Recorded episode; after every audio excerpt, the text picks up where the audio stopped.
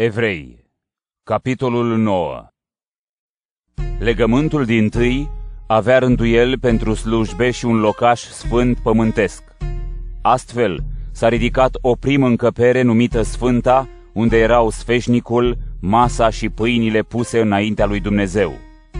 Dincolo de ea, după cea de-a doua perdea, venea încăperea numită Sfânta Sfintelor. Acolo erau cădelnița de aur și chivotul legământului, ferecat peste tot cu aur, unde se aflau vasul de aur cu mană și toiagul lui Aaron, care dăduse vlăstari, și tablele legământului. Deasupra chivotului erau heruvimii slavei care adumbreau capacul numit Ispășire. Nu putem vorbi însă acum cu deamănuntul despre acestea. Astfel fiind așezate toate, preoții intrau mereu în încăperea dintâi, săvârșind slujbele. În cea de-a doua încăpere însă intra numai marele preot, doar o dată pe an, iar atunci venea cu sângele jertfei adus pentru sine și pentru păcatele din neștiință ale poporului. Prin acestea, Duhul Sfânt arată că drumul către Sfânta Sfintelor nu fusese încă descoperit, atâta timp cât încă mai stă în picioare prima încăpere. Aceasta este o pildă pentru timpul de acum, potrivit căreia darurile și jertfele aduse nu pot desăvârși pe cel ce se închină în conștiința lui. Ele erau doar niște rânduieli privitoare la trup, legate de mâncăruri, băuturi și diferite spălări, și toate țin până la vremea îndreptării lucrurilor. Hristos însă, ca mare preot al bunurilor ce aveau să vină, a trecut prin cortul mai mare și desăvârșit, care nu este făcut de oameni, adică nu face parte din creația aceasta, și a intrat odată pentru totdeauna în Sfânta Sfintelor, nu cu sângele țapilor și al vițeilor, ci cu însuși sângele său, dobândind o răscumpărare veșnică.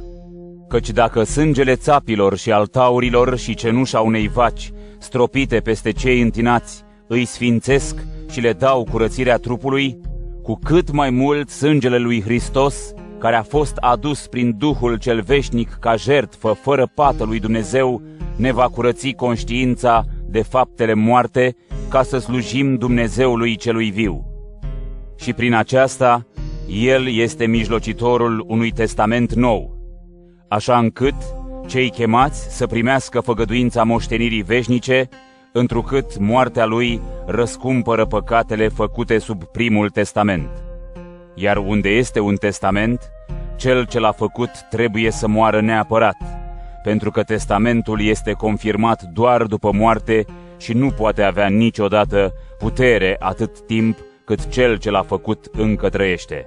Astfel, nici primul legământ nu a fost încheiat fără vărsarea sângelui. Căci Moise, după ce a sfârșit de spus toate poruncile legii, a luat în fața întregului popor sângele vițeilor și al țapilor, cu apă, lână roșie și isop, și a stropit cartea și întregul popor cu el. Apoi le-a zis: acesta este sângele legământului, al legământului pe care l-a poruncit Dumnezeu pentru voi. Și în același fel a stropit cu sânge cortul și toate vasele de slujbă.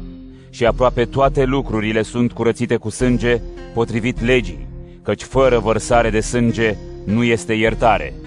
Așadar, dacă chipurile celor din ceruri au fost curățite prin astfel de mijloace, trebuia ca cele cerești însele să fie curățite prin jertfe mai bune decât cele dintâi.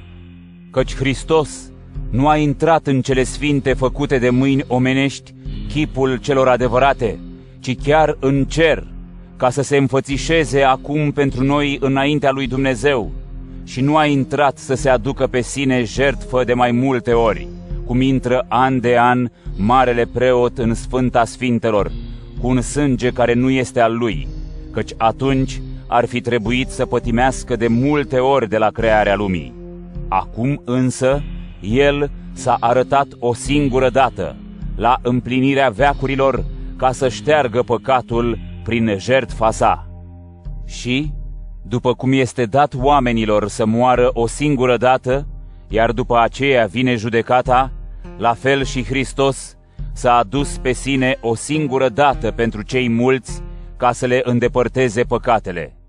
Iar a doua oară, fără legătură cu păcatul, se va arăta celor care îl așteaptă să îi mântuiască.